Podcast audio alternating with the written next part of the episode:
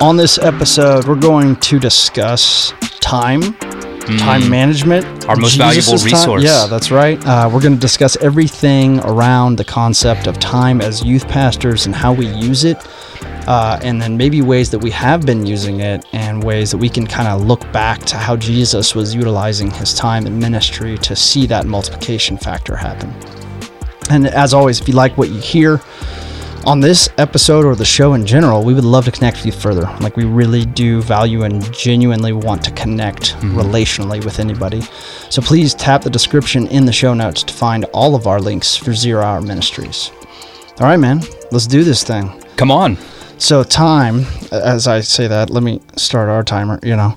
Uh, you know, it, I was the one who kind of brought up the uh, the concept of having this conversation in general, just because I thought about uh, maybe the stark difference between how I use my time now, as opposed to how I used my time when I was full time paid Oh, on yeah. staff in youth ministry Same. Yeah. and it looks so different it's kind of like appalling it was almost like jarring to me personally to go like what do i actually do with my time mm-hmm. because there weren't these necessarily you know like set fixed things i must do anymore. Like i mm-hmm. wasn't being told how to use my time. So now it was this reality of oh how should i use my time? And then if I start thinking about this, the concept that we've been talking about in gospel saturation, mm-hmm. you know, if this is the end goal, how then should I start using my time? And so that that was my reasoning for wanting to talk about it. And just like the more and more I've thought through Jesus' social circles and, and multiple other things and the way that he lived out his ministry in those years was like he was pretty specific Mm-hmm. in the way that he spent his time and he he had a plan. Like he even moves on from certain places. Mm-hmm. He even says no to certain things um, that he would rather spend time in other ways. So that was my reasoning for bringing it up. But I guess I, I would just want to pose the question when I brought that up, what came to mind for you in this conversation and thought around full time ministry, how we use our time, or maybe not full time ministry? Yeah. Whatever that looks like around students. Well, and, and recognizing, I, I think it's important that this is, you know, the one commodity that we're given that we have so um, little of, right? That that money can be earned, lost, earned again, right? But we can't get back our time, and so it is one of those kind of really precious resources. How I spend today is. I, I can't do today over, right? And so I just have to move on to tomorrow. And so I think that there's an importance that even just um, even in my own life, but I think in everyone's life, slowing down on a regular basis and just assessing how am I using the time that I'm given and how am I using it most effective to accomplish the things that Christ has called us towards. Right, and the, and the outcome uh, is pretty clear that he kind of sets for us, being around, hey, how do we make disciples? And this whole idea that we're talking about here is not just how do we make disciples, but how do we make disciples who make disciples who make disciples who make disciples. And I think the really um, sad thing to think about is if that's the goalpost, that's the lens, that's the target. Um, if you look at the the track record of full time student ministry, um, the the target seems to have been missed, even Right. though we've got more time now than ever before. Just, just from the standpoint that, you know, in the, the 2,000 years of followers of Jesus, it's only been in the last, you know, 40, 50, 60 years that the idea of having a full time youth minister, somebody who's completely funded from within your church, is devoting time to students. So this is a, a new field that we're living into if we just think of it from the history of time. And it's also a very Western thing. Uh, like you mentioned, you've, you've been to other places. Yeah. You, you see many full time youth ministers in no, Africa? No, yeah, no. uh, you know, I, you do see, I think, people who are dedicated to saying, I feel called Mm-hmm. to the next generation of individuals within my area. So Yeah. you do see that reality, but um, yeah, no, no. I mean, most of the time, in general, in most foreign countries, nobody is paid for this. So Right. I would even go back to say, even the concepts of full paid ministry Mm-hmm. Yeah.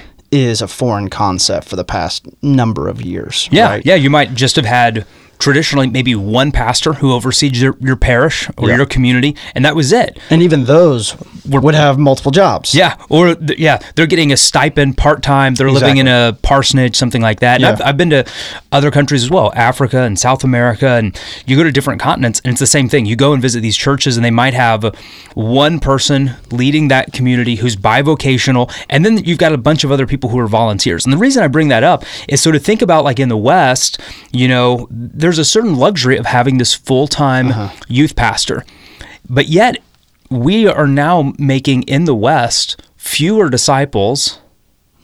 Just in general, uh, Yep. because of the way that this generation is is moving, uh, the way the previous generation has has already moved into that nun category, and so they're raising children who are already without the construct of church in their life, and yet on top of that, the ones who come through our doors, the really sad research shows that so many of them, as they go away to, to college, they're not, not only are most of them not making disciples when they're in high school, but many of them, when they go away to college, not only are they not making disciples there, but a lot of them, they're disengaging from their, oh, their completely. faith. And so I think that, and again, none of that That's been supposed a long time though. yeah, and that and one. yeah, and there's no no part of this that I want to feel like it's heavy-handed or demeaning, but I do think it's important for any of us who care about students, whether Mm-hmm. we're doing that um, volunteer in a vocational setting uh, because it's passion or whatever that is, that we be assessing. Okay, so so based on these trends, how can we better leverage our time? And that's not to disparage past generations or or uh, any specific model, but just saying ha-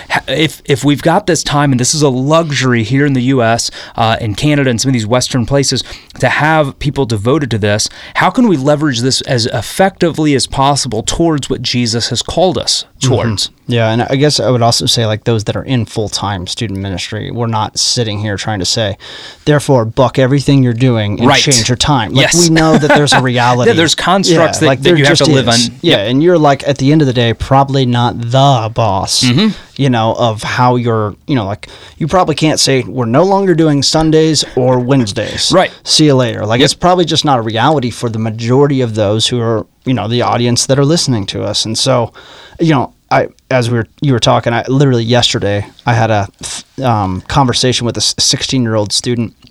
Uh, from the Congo, uh, here in Kansas City, Kansas, and we've been redoing, renovating the KCK hub location for us, and it'll house our college summer internship. So if you're a college kid, let us know. There you go. Drop Um, that ad. But uh, we were cleaning it, and it was a Congolese family of like 12 people, right? And this was a 16 year old who was in that friend group. He was, you know, a part of another family who also had 12 kids at a different place, and his dad was the pastor in the local area right by Wyandotte High School. And so after we were all done, his dad like left him and said, "You're you're going to clean." So he kind of helped us clean, um, and then basically I drove him home. Okay, so me and Creighton, one of our students Yeah. in Zero Hour, we drove. Baraka is his name. We drove him home, and so I was just you know peppering him with questions, trying to understand more. And I was asking about the church, and I was just like, "So do you guys have like a um, what did I say?" I said a student thing, and he was like, he just looked at me like, Uh. "What are you saying to me?" He said, "Yeah, we have a kids thing." I was like, "Are you a kid? Would you consider yourself a kid?" And he was like, "No, I'm I'm youth." I was like, "Okay, we're on the same page."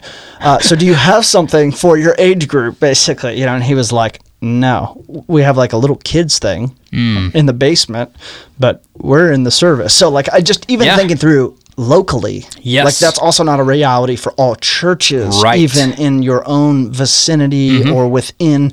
Let's just even take a thirty mile radius. Yeah. I'm going to guess, you know, because I know the stats on churches that are like fewer than 100 people in America mm-hmm. are, it's like, it's a very high number of Yeah. the churches in America. No, normative size. The normative Yeah. size church in America is under 100 people. So you're even talking in that context. So like, not just the West, like you're even talking within, it's basically affluent areas Mm-hmm. that have the time, the resources to actually dedicate an individual to this thing. So you're, it's a very small percentage of us that can dedicate full time Yep.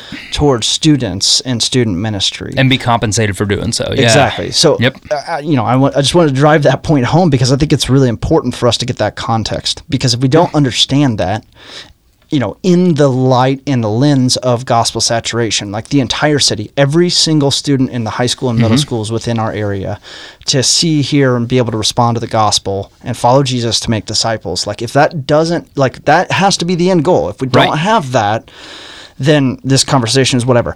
But if we do have that reality, then the way that we spend our time is going to have to be in partnership with those other p- places. Yes. And that is a part of where our time has to go if we mm-hmm. want to see that actualized. And I think keeping in context that if you fall into that small subset that you just mm-hmm. described, and it's small in the totality of history as well as here in the West, as well as the size of church, all of that, right? So it's a small group. To feel a little bit of the weight of responsibility for having that gift, Yep. right? Because it does mean that you're afforded the ability to do things that a lot of other places and situations don't have. And so again, that's not to say that there's anything that you're necessarily doing that's wrong, but I just think that it's important for us to have that context to go, "Whoa, this is sobering." Yep. And it's important for me to then think through this is a gift that's being compensated by the people of God for me to do the work of God. How am I doing that most efficiently and effectively mm-hmm. as possible? Yeah. Yeah. So let's, as we, you know, make you sober up, let's, like, what are the ways that we Yep. see Jesus spent his time? What are the priorities that he utilized in his ministry? And how does that parallel to how we at least maybe have gotten accustomed to spending our mm-hmm. time when it comes to full paid ministry staff members, right? Like, what is that comparison? Like, or if there were some major blocks that you could th- see or look at from, you know, an outside perspective, what would those be? Yeah, I mean, the, the first thing that I would point out, and I want to be careful how I phrase this because there's a lot that we don't read about Jesus in the Bible. So just because something isn't there doesn't mean it de- necessarily didn't happen. But just an observation that I've noticed, and I would encourage anyone who's listening uh, to check this out, is that it doesn't seem like in any of the four Gospels, Jesus devotes any time to sermon prep. I, I mean, and I don't, I don't mean that in kind of a tongue-in-cheek kind of way. I mean, just in all in all seriousness. Yeah, And he was the sermon. yeah, I mean, so so we see him at points get up and speak in front of crowds. He speak in front of his disciples. There's certainly times that we see that's devoted to him going away and connecting with the Father and having that deep rooted intimacy. Yeah. Um, but the idea of him kind of saying, "Hey guys, you know, I, I need." You know, eight hours or fifteen hours here to to craft a sermon. I, I'm going to be getting up on a mountain later, and I need to come up with you know three solid chapters of content for Matthew's autobiography, Right, right? right. So, so so I say that to say this one of the one of the really helpful points of feedback that I got several years ago from a from a mentor of mine um, when I was just asking for for feedback and around this topic of, of time, he said, you know, what would what would you be able to more accomplish if you spent less time writing messages. And mm-hmm. that was that was convicting because Right. i felt like a big part of my job was doing that. You know i'm speaking to high school students i'm speaking to middle school students. They're two different topics you know different services all of that. And so a big chunk of my time was putting together hmm. messages coming up with points making sure they're Right. biblically sound that they're going you know writing discussion guides for our students to kind of be inspired to, to have deeper conversations around. And when he said that it was just this like sobering thing. And and then i just started thinking through that. I was like well yeah jesus didn't spend jesus spent a lot of time with people talking to people preaching to people but we don't really get a glimpse of him going True. off and spending eight or 16 hours you know a day a full day or two full days crafting these messages. Um, and so i think that that's important for us to keep in context. Now again obviously son of god right? So he's got he's got a certain you know exegetical ability when it says that he uh-huh. is the word right? Yeah. he's able to like understand that a deeper way uh-huh. than what i am when i have to actually like dig in and go what is this? And what, what does the Yeah. bible actually say here? So that's not to say like throw out all sermon prep but if we look at the life of jesus i just wonder if we would mm-hmm. elevate mm-hmm. more of his time with people and figure out if there's a way to kind of pull back mm-hmm. on some of the time spent crafting messages. No doubt. I mean, I think, but the time that he does spend alone, it's like he's he's seeking to be in the presence of Yes. his father. Yeah, and it's that's a intimacy. vastly different concept. You know, it's like, what if instead of we're spending time prepping in a sermon, it was hours Mm-hmm. trying to seek the face of, of the God, the creator of the heavens and the earth. Yeah. And that for one word he gave you was what your sermon was based on or Yeah. what you gave to uh the rest of the students, Yeah. imparted onto them. You know, like we have to have that kind of faith and belief that the God of the universe Mm-hmm. wants to speak to us in that way. And are we willing to give up our time and prep? Like, it's not wrong to do, Right. but are we willing to give up 80% of that time, 50% of that Yeah. time to even say, just be in the presence of the Almighty God and just rest in it. Well, and even on that note, uh, probably been maybe about 10 years ago, someone gave me this book uh, by a guy named uh, Leonard Ravenhill. It's called Why Revival Tarries. that name. It's it's yeah, the name's amazing. The the book is deeply convicting and challenging, and it's a it's an old book. He probably wrote this in the 50s or 60s, and so some of the language and metaphors and analogies are, are dated. But one of the things that he talks about in there is just the importance of anyone who's in uh, any kind of ministry of having uh, what he calls like devoted time in the prayer closet of having this time like exactly what you just described where you're connecting uh, with with God as our Father, being formed uh, by the Spirit into the image of Christ, right? That that's so crucial. And one of the things that he wrote in there, and I remember the first time I reading this, wanting to throw the book because it just felt like it was like such uh, like an idea that just would seem so preposterous. And he said, uh, any pastor who doesn't devote at minimum two hours a day in prayer is not worth their pay. And I remember reading that and just being like, only somebody who wrote this in the 1950s could say something like that, right? Because in my mind, I want to just kind of write it off and be like, well, that's not practical. But then it was deeply jarring because if I, again, if I just started thinking through my own life, mm-hmm. 10 years ago, where I was, was not there right?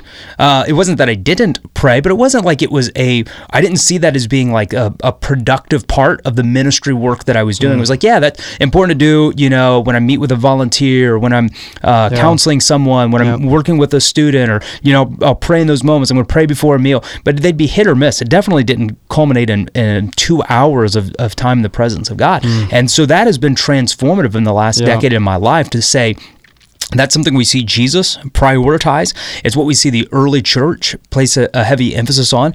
And I found it personally to be one of the most transformative things that I can do is by cultivating that space. And hmm. so yeah, it's getting up early, but it's also figuring out how what are the rhythms created throughout my day where I'm prioritizing these things, working into how am I spending my time not just praying myself, but activating others within my you know influence of ministry to pray, Right. whether that's uh, volunteers or leaders, but also students. Like share a little bit, kind of about you know just on that note of prayer and how time plays out, how that works within zero hour. Because I know there's a couple different expressions of, of how we're seeing this emerge, and you know, love to just maybe plant some seeds for others Yeah. who aren't aware. Yeah, I mean, and two, like when when the idea or the thought of zero hour came about was in the midst of the pandemic for me, hmm. right? And so in, initially it was just this, okay, let's just do a trip unlike any other trip that actually trains students to make disciples within their schools. Like that's hmm. that's the baseline. We're going to partner and pair them up with coaches that walk with them ongoing, and we're just going to try our best to multiply as uh, rapidly as we can mm-hmm. uh, through students. So that was the initial piece, mm-hmm. right? Well, then it was like, well, when will that happen? I, I don't really know any students right now because I had came out of a season of my life where I was out of that Yeah. world. You know, Yeah. so like I didn't, I don't normally just hang with students when I'm not a full time paid youth pastor. Like, Yeah. if I did, something's wrong. Yeah. Right. So it just like it helped me understand like what do I do? I mean, I think I was literally in this position of Mm-hmm. Yeah. like, what do I do with my time? And you know, there was okay. I'm going to plan for the trip. Well, we're in the midst of pandemic. Can't really do much of that. okay, so what can I do, God? And it was. It actually led me down a really, really uh, deep hole of like, I got nothing else right now, Father. Like I have nothing, and the only thing that I do know is spending time with you in a new and radical way has to be the foundation of what we do moving forward. And it led me down several Andrew Murray type Oh yeah, trails of prayer stuff, humility, um, and some just things that actually the Lord needed to work on my heart in that season deeply, uh, and to just be with Him. And you know, I would also say it was, you know, I, don't- you know, for those who have either had you know charismatic or prophetic type experiences or not, it was probably some of the first times in my life where I started to receive some pretty vivid dreams, um, and even a, a like a midday vision. On, I mean, honestly, and I'm not trying to overstate this. If you know me, that's not I'm not pushing that. I like it. It was just a, a very vivid dream that I had in a vision in the middle of the day. So, anyways, it, it it launched me into this reality of going this has to be central as we formalize a team around students in the city and, and if i want to be in partnership with others in in kansas city when it comes to gospel saturation it's going to have to start there. Yeah. For the most part, Christians will agree to pray together, Mm-hmm. right? there's a lot of things they won't agree to do. Yeah. But I knew, okay, there's one thing. And so we have started, at, I don't know, how many, we've been doing it since when? Since the pandemic, 2020. Yeah, yeah, yeah. Basically. So, so probably coming up on two years this summer. Uh-huh. Yeah. Um, at least that I've been a part of it because. Yeah. Um, so so close to two years. Yeah. Wednesday mornings. Every Wednesday Zoom. morning at 6:30 a.m. to 7 on Zoom, and it's really just we're going. We're going to contend for students Mm-hmm. in our city, and we've had others from outside of KC jump in. Yeah. We're like, let's go, man! Like anybody and everybody who's willing to dedicate Yeah. Mm-hmm. even just this 30 minutes towards it, and you- you'd be shocked. I mean, I know it's an early time, but at the same time, like we gotta have that time away. Yeah. Casey KCPrayer.com, by Yeah. the way, 630 Central. Anyone who who's listening, yeah, if you want to jump Dude, in and just awesome. and just pray. Seriously. Yeah. 630 a.m. Central on Wednesdays, every Wednesday morning, KCPrayer.com. Yeah. And then that launched into one of the students that, Mm-hmm. you know, I've been walking with basically wanted to own his own time slot. So now he's doing it on Thursdays and it's a slow grow. You Yep. know what I mean? But it's not sexy to invite people to a prayer time. Yeah. it just isn't, you know. Uh, unfortunately, you know, like even that Congo pastor yesterday, he, you know, he was describing a story and how they had to flee the war and get here, and he's just like, Wow. So one of the students from this youth group that came out to help us basically asked the question, "Well, how did you have hope in that season?" And he was like, "Well, we do a lot of prayer as uh, Mm-hmm. Africans." He's like, Americans don't really like to do this, and it was kind of like Yeah. a, oh, so, you know, and it's true. Any traveling, if you've ever been out of Mm-hmm. Yeah. the country, the difference in the way that we pray and, and others pray, it's like, Oh, man. oh my gosh, I, I don't think I knew how to pray Yeah, until hearing a pastor in Ghana pray. Dude. And I was like, oh, I've never prayed before based It's on what, what just happened there. yeah, it's unbelievable. It's like, yeah, there's a lot of things in the West. It's like I didn't know. We, I don't think we know how to worship, you know, like as well, you know, like the video I sent you of that choir where the pastor's just going nuts, Yeah. and the choir's just, anyways, Yeah. Um, I derail, but the uh, the point is, is that like it, it, it's not sexy to invite people to. So the student has just started owning it and just going, you know, and our vision for it is that that thing would grow uh, to be, oh, you know, because our we want to see all 88 schools have a student-led microchurch represented at them, and how powerful and cool would it be if if a number of those students who are equipped and trained that are leading actively to make disciples in their schools were coming into this one large gathering on Zoom every Thursday morning at 6:30, Yeah. and then per school like pushing them out into their breakout groups. Yeah. So it's like Piper High School, Shawnee Mission West, uh, Raytown High. Mm-hmm. Like they would have their own representation of inviting students Yeah. into this thing, and that's it's getting me pumped. But enough on that. So, but we're just trying to help understand like there's this clear concept that Jesus spends so Yeah. much time with his father Well- to the point where he literally just escapes like in their midst like throws a smoke poof bomb and like disappears out the back and is like I got to go spend time with the father. Well, and to your point earlier, right, that um, we're we're not asking because because we recognize that there's a lot of listeners right now that they've got a couple different things going on in their life. Maybe they are in full time ministry, but they've got someone who's above them that they they're responsible Right. to, and so they can't just make all of these changes. There's other people who are listening uh, right now who maybe they are full time ministry. Part of that's in youth, and part of that's in another role. They're juggling being the worship pastor and the student Uh-huh. Yep. pastor. There's others that they're in part time. Um, not that they're not doing it full time with their heart and passion, but they've got a full time job or two, three quarters, whatever that might look like, and they're doing this as kind of like a, a side piece to serve and love their church. And so just hear that no matter where you're at in that, you don't have to do I- any big overhauling of your life and schedule Mm-hmm. to do what Cory just said, which is to just start to say, what does it look like for me to pray weekly, intentionally, and invite others into that? Yep. every every student leader and pastor who's who's listening right now, you could very easily through Zoom because of the way that this is set up, it's free. 30 a 30 minute Zoom call is free, right? And so you could every single week just set up a recurring 30 minute Zoom prayer that you invite your core powerful. leaders, your students towards and that's not going to drastically impact your Right. ability to craft a message, Right. to run a program, to do all the other things on your plate. But I do think it would begin to be very transformative Mm-hmm. because I think that when we pray, we do start to see things beyond ourselves yeah, that it'll start to inform happen. the other things. Totally. Yeah, I mean, if there's not that, you know, and it's not to say that individuals don't already have some rhythm of that. It's Right. just like let's just but call a lot of times it's privatized. higher. Yeah, yes, that's true. it's privatized. It's like so. So it's oh, I've got my 5 a.m. I've got my 6 a.m. prayer time, and I'm reading Yeah. and I'm journaling. But it's by ourselves. It's not in community, and we're not raising up others Yeah. from within our ministry to pray as well. Yeah, so what good. if we just elevated or amplified something we're already doing into community and Mm-hmm. use that as a pathway towards discipling others into this pathway of prayer? No doubt. Yeah. So that's like one of the main ones, you know, and I think that's why we're trying to spend so much time on that piece alone. Yeah. But then like as you think through the other ones, like Jesus clearly had these relational circles that he Mm-hmm. spent the majority of his time in. Now, did he walk around and from town to town heal the sick, cast out demons, Yeah. give a sermon on the mount? Of course, but Mm-hmm. it pales in comparison to the amount of time that he spends with the 3, the 12 and the 70, right? Yeah. Like he just does. He spends the majority of his time with those individuals, probably the most with the 12. Mm-hmm. Yeah. Right? And I don't probably I assume a little more with the 3 cuz the 3 are in the 12 and then Yeah, right. right. So and in the 72. So 70 72. Mm-hmm. What is it? 72? 72, but Is it 70 or 72? I think that depends You're on the translation. Oh wow. No, no, I, I think, or the um, the gospel account, because I think one of them says 70, I think the other says You're right. 72. Yep, that's right.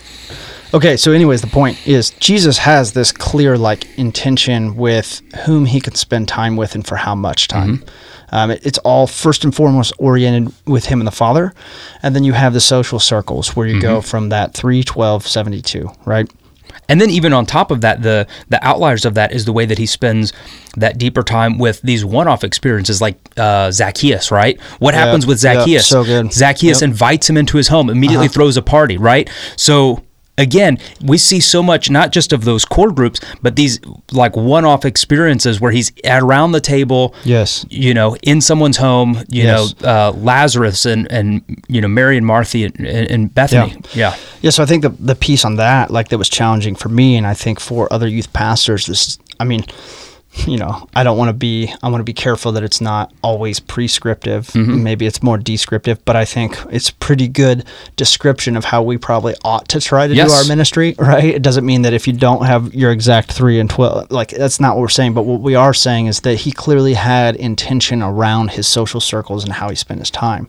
And so, as youth pastors, I just think would need to really think through and you maybe you consider your Wednesday night your 72 that's fine whatever or that's your crowds I, Mm-hmm. yeah, don't, yeah, yeah. I don't know Yeah, whatever term you want to use. Exactly. Yeah, let's let's call let's say that checks that Yes. box. Yep. and let's say it's a weekly rhythm Mm-hmm. that's great that's fine that's you know maybe that's your job is requiring that of Right. you right um, but I do wonder how many of us as youth pastors, youth workers, those who are dedicated towards actual student ministry, uh, have a really, really genuine 12 circle Yep. Mm-hmm. and a three. You know, I think you'd probably say most people would say my small group is my 12.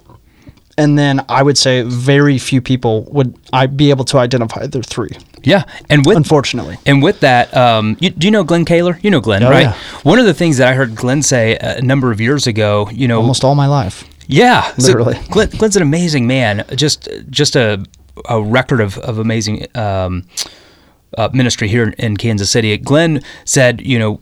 He, he loves to ask people the question like, "Who are you discipling?" And so sometimes people will list off those names, and then he'll say, "When are you meeting with them, and Yeah, what are you yep, doing?" yep. And so sometimes we'll answer the question "Who," but then if we dig into it, we don't really have a consistent when, Uh-huh. Yeah. and we don't really have a consistent what. And so there might be these people who we go, oh yeah, like I'm kind of discipling this people. And it's like, well, when do you meet with them?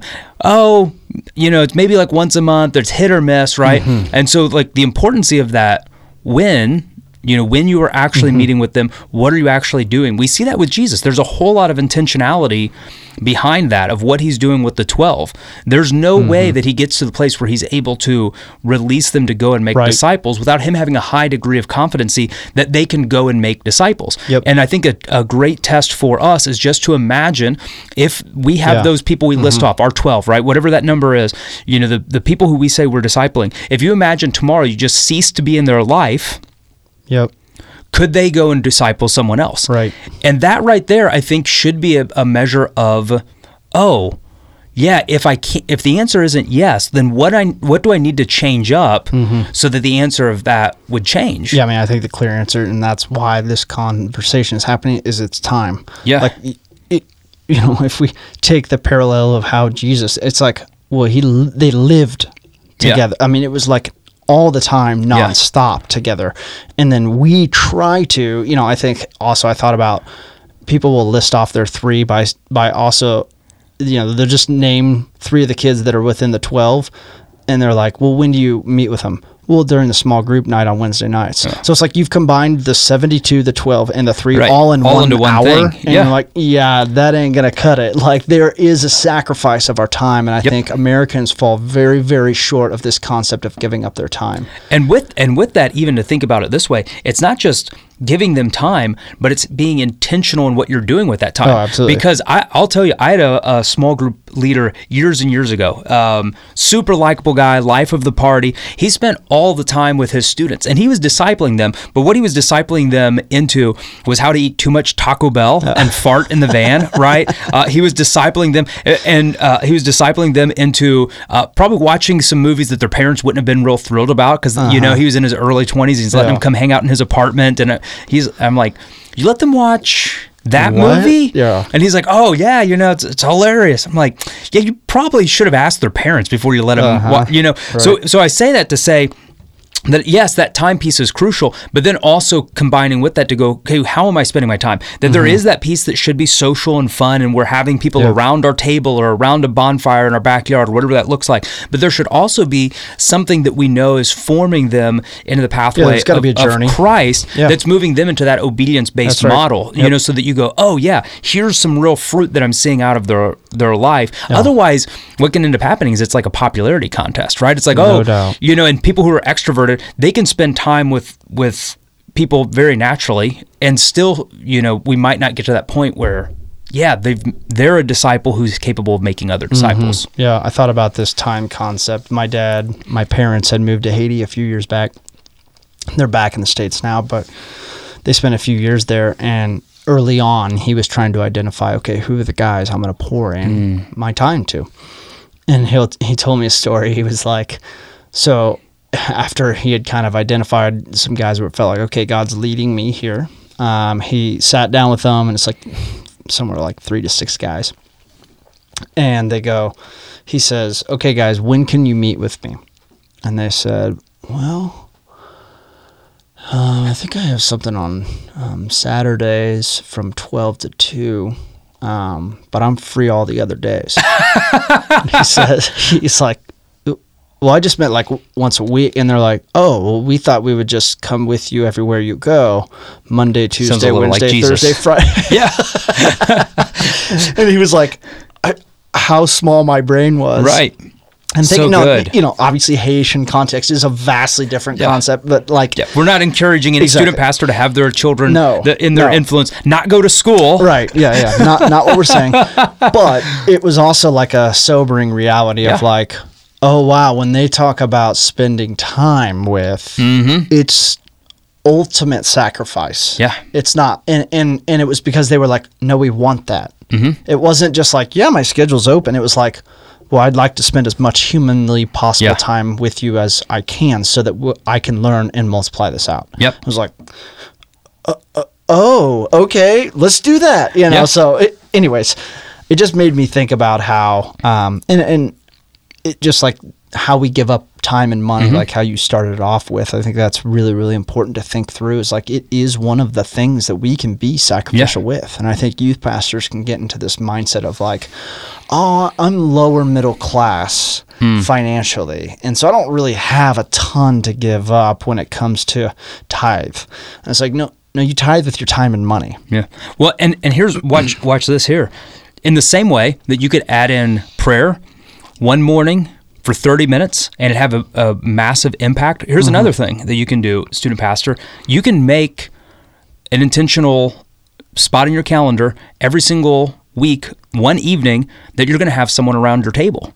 Whether that's one Yep. of your key volunteers or or a student Yeah, or the student and their parents, right? And and this is something that again that doesn't take away from your ability to execute your middle school or high school program, Exactly. prepare the message. You're already doing dinner. You're you're, you're going to be doing dinner, and so what would it look like? Because sometimes here's here's what I think happens: is we can think, man, I just put in 50 hours this week in Mm-hmm. ministry. Most of that happened during daytime hours. Mm-hmm. and maybe some of it was on you know sunday sunday morning sunday evening. Maybe there's a wednesday night that we're doing stuff. But most of us what we end up doing is we we almost um yeah we can almost check the box. Like i've done my work and now i'm going Mm-hmm. home. And so what could happen if in the messiness of your life whether you've got you know five kids your pre-kids you know your post-kids you know empty nest or whatever that looks like that you just said hey we're going to clear out one evening a week where around the table we're going to have someone else. And this is something that sarah and i have started uh, prioritizing. We we actually aim for twice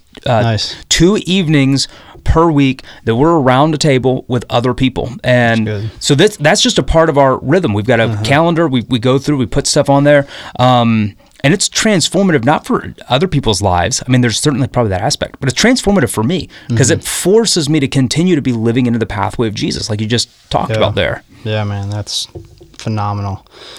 Well, you know, I do want to also speak to those who may have the wiggle room to make choices where, you know, and like one thing I have personally discovered is it's like, you know, as we're trying to think through the multiplicative concepts of making disciples, like we we we're gonna have to reorient how much time and energy we give to pulling off a weekly Yeah. type of event to gather them all. You know, um, and if you're able to do that and resource it out, and it takes very little time and energy and effort, good on you. That's Yeah. awesome.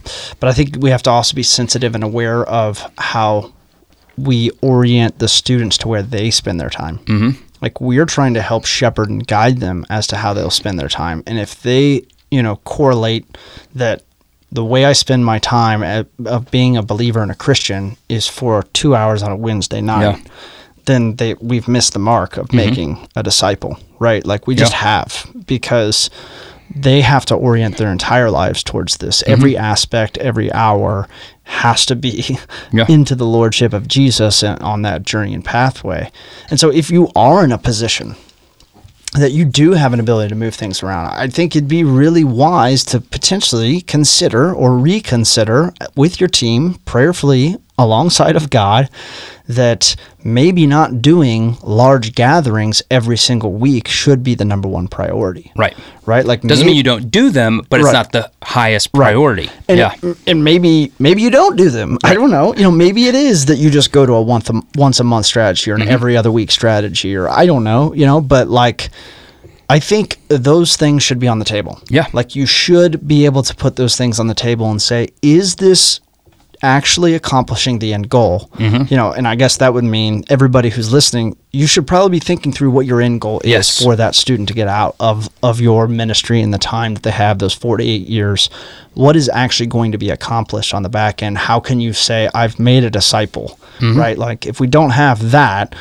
yeah you're probably never going to question your wednesday Yeah. night you're probably never going to question the structure of how your small group works and i, I even think about kyle Mm-hmm. you know yeah Mullins, who uh, we love here is at Hope Chapel, uh, who's just trying to think through new creative strategies and how to reorient the Wednesday night, and so that it doesn't look like the same thing every time, and it has a different flavor vibe, and it requires less of his time and energy because he's in a position that he cannot just take a Wednesday night off the table, mm-hmm. right? And I, I just thought that was a beautiful way because here we are on the outside being able to say that easily, right? But for those that are on the inside, it, it, it I think it is just about redefining what's the win, what's Yep. the success, and what are the things that we're currently giving time and energy and effort towards, and are they producing that mm-hmm. reality? And if not, all things should be on the table. Well, and, yeah, and and one of the things that I, I think is so helpful is to think through if part of or, or one of the primary ways that that discipling happens is that it's caught over that it's taught. Right. And so if you think through if my students were watching my life and they the parts that they see of my life they reproduce that, would that get them to make disciples, right? Mm-hmm. So, mm-hmm. so if, if what I mean by that is if the primary time that your students interface with you is just through a large group program and it's through you being up on the stage. Mm-hmm. This is important to understand. Your your your uh, students that you influence will think that is how you will make a disciple Right. because you've sho- you're showing them how the if the if the snapshot they have of your life is that that's what they think the outcome is. So so even it's not necessarily changing or, or overhauling um, everything that you're doing from a student ministry but just even start even using that as a lens of how are you giving students more access to your life so they understand more fully what discipling looks like so that if they copied and paste what they're experiencing you do with them with others that that would also make a disciple. That's right.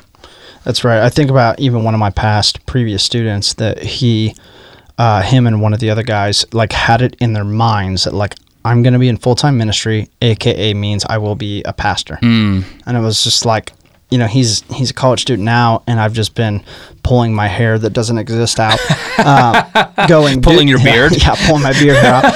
Um, been like, dude. You're already, You're already in ministry. in full-time How much more did I have to say this to you? Yeah. Like, and he's like, yeah, I know, but I'm like, no, there is no but. Like, Yeah. you're going to be you. You like accounting. You want to be an accountant. Be an accountant. Yeah. But I want to help walk with you to actually be an accountant who influences the lives of Mm-hmm. others, whether it's in your accounting, your neighborhood, or with students or a different population, people group you feel called to. Yeah. Like, let's do that. And it's like, I'm having to. It's so hard to rewire that. Mm-hmm. It's so hard. Like even as kids, because that's all they've been shown, or all they've been, you know, all that they see. And like seminaries are only trying to produce that. yeah And it, ah, man, it's like driving me because I love this student, and I'm Yeah. like, I'm amped about his potential. Mm-hmm. Uh, and it's not even potential; it's his it's his actualization of how he's already been gifted and wired and equipped, and how he could just live into that. Yeah. And it's more of just a switch of the brain to flip that switch and get him to see. No, you're already you're already doing this. Just keep doing it. And so, I- you know, like, and I would always try to say, even as I was that full time paid youth pastor, I'd go like, this is not a real thing. Like what I'm doing right now on the stage, talking to you, pumping you up, whatever. Yeah. This is not a realistic thing. This is not what it means to be in ministry. It is a part of what it means to be in ministry. It's not the part. It's a mm-hmm. very minute part. Like, and I don't even know. Like, th- there are specific people that God has set aside for that thing, and that's great. Yeah. But like, if we're not, you know, speaking that into life, into our students, and getting them to understand and recognize that the ways that they spend their time, energy, and efforts as an everyday believer Yeah. to make disciples in their context, then we are just going to produce the exact same thing, and we're going to keep falling short. I- I think, you know, especially if the church hits any any more damage Mm-hmm. financially, we're not going to have youth pastors anymore. And then what are we going to do? How are we going to actually start to reach the the next generation Mm-hmm. in this way? Like you'll you'll be forced to think through that other lens, like so many other small church youth pastors have to do. yeah and the thing that i was thinking rant over. Sorry. Yeah, no, no, but but going off of that, and, and I think that this is a, a helpful thing that anybody could do um, to use this lens. And, and I'm going to give four things here, and maybe maybe there's more. Practical, baby. Just I super love it. practical here. So, my experience in, in in ministry and student ministry, a lot of time can get broken up into maybe four different buckets. You've got programming, you know, and, and we know what that kind of entails, Mm-hmm. Yep. right? And making that thing happen. The other thing uh, that a lot of time can get focused on is planning. It's planning for future camps. It's planning for um, a worship events, night. It's planning for, yeah, it's, it's planning what are the small groups going to do when they get together, right? So you've got programs, you've got planning, but what we've been talking about here is people and then prayer. And so just imagine those four things. What would it look like for you to assess your calendar and say, what if I even just tried to have those break into more equal buckets? Because I think most of us who have lived into that Dude, would probably say, P's. there you go, prayer, people, planning, and programs. Keep going. Keep going. Yeah, those. You know, I was just going to say yeah. So the so I think that if we're, a lot of us are honest, that planning and programming Mm-hmm. Is where we spend a lot of our time, and then the third one will end up being people, Mm-hmm. but it's it's third, and then the fourth, if we're honest, is prayer. Yep. And what would it look like? How would this transform your ministry if you just said, "Hey, let's just make those twenty five percent each," and you even try to think through how you put together your schedule to say, "Hey, twenty five percent of my time is about prayer, activating others into prayer. Twenty five percent of my time is around being with people, my leaders, my volunteers, my students, those that I'm actively discipling, those who are outside the walls of the church that I'm trying to Yep. d- disciple into the Zacchaeus. ki- yeah Yep. yep and then yeah and then saying what if i of my 40 hour 45 hour work week what if i was only spending half of that time doing anything that's planning or programming related? Mm-hmm. and you you put that kind of lid upon yourself to give you access to do those other things. And, and i think that it would be transformative in your own life but i think it would be transformative to the other people around you. Yep. Uh, not just in your ministry kids. spouse kids Oh my gosh, your yeah. neighbors even your coworkers you know that start seeing you live into that different kind of way. I, I think it'd be revolutionary. Yeah, man, dude, that is so good. Like we're gonna land it there with the four P's, baby. um, well, we hope that this one's been uh, helpful. You know, we want to continue this conversation too the next couple of weeks and just talking about the concepts of time and how we utilize it. So, um, yeah, man, so good. Let's just keep rolling with this thing. yeah remember if you uh, ever want to join us for prayer Come on. 6.30 a.m central time wednesday mornings kcprayer.com we, we love uh, getting to pray with other student pastors. And, and like we say at the beginning of the show we want to know you. We want to hear more of your story and engage with you. So uh, if you've got questions about anything that you've heard feel free to reach out to us at any point. Um, we'd love to help you as you navigate through your, your calling and your context. Love it. Bless up, dude.